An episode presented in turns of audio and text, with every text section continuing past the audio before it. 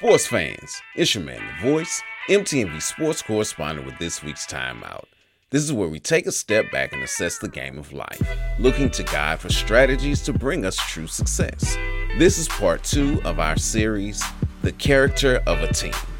I encourage you to read Acts chapter two, verses forty-one through forty-two for context. The church got its start on the day of Pentecost, and these are the things that the followers of Christ did to have a successful life.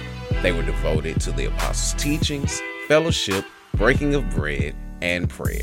Last week, we covered the apostles' teachings. This week, we discuss fellowship, with the thought for the week being the value of practice. When I think of practice, two teams come to mind. The nineteen ninety-two Dream Team and the famed M M A Chute Boxe team in Curitiba, Brazil. The gym wars these two teams had were tales of legend. M J versus M J, Michael Jordan versus Magic Johnson.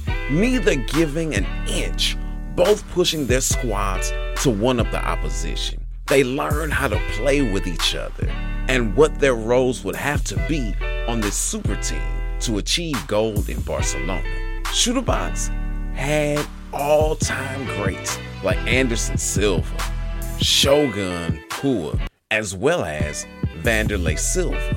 They also had others like Rafael Cordero, who went on to train champions like Lyoto the Dragon Machida, Fabricio Verdun, and this is the man that you see Tyson hitting pads with today. In their heyday, Chute Boxe considered full-on fights daily as training. If they could emerge from the training room in fighting shape, their opponents wouldn't stand a chance because of the skill level they routinely faced. From a sports perspective, we would call training practice. Spiritually, it's time in corporate worship. Romans ten seventeen tells us that faith comes by hearing, and hearing by the word of God. If you go back a few verses, it talks about having someone sent by God to proclaim the good news.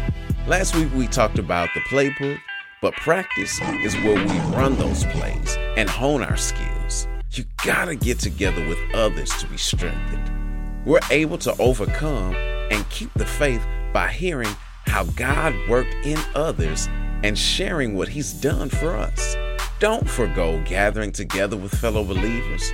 Training prepares you for the contest, the strength obtained, going through the plays.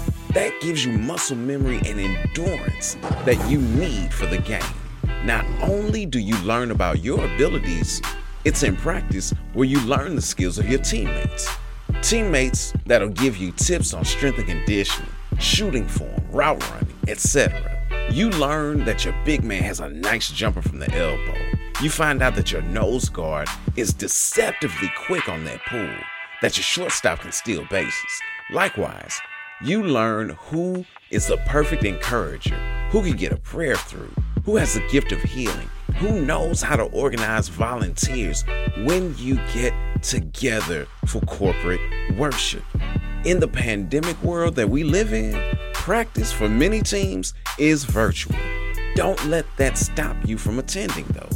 We still need that corporate experience.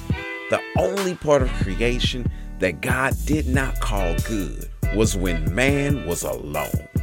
We need one another, and we must spend time together to be our best. So here's the play. Practice doesn't make perfect, but it will make you proficient. Live in the training facility so you'll be ready to go on game day. I dedicate this to Habib Nurmagomedov and Anderson Silva. The Eagle retired at twenty-nine and oh after his win at U F C two fifty-four, and the Spider says that his fight with Uriah Hall on October thirty-first will be his last. Thank you for the ways you have enriched sports fans by displaying excellence in your craft. It's your man, The Voice, M T N V sports correspondent with this week's timeout. All right, time to get back in the game of life. Until next week, ready, break.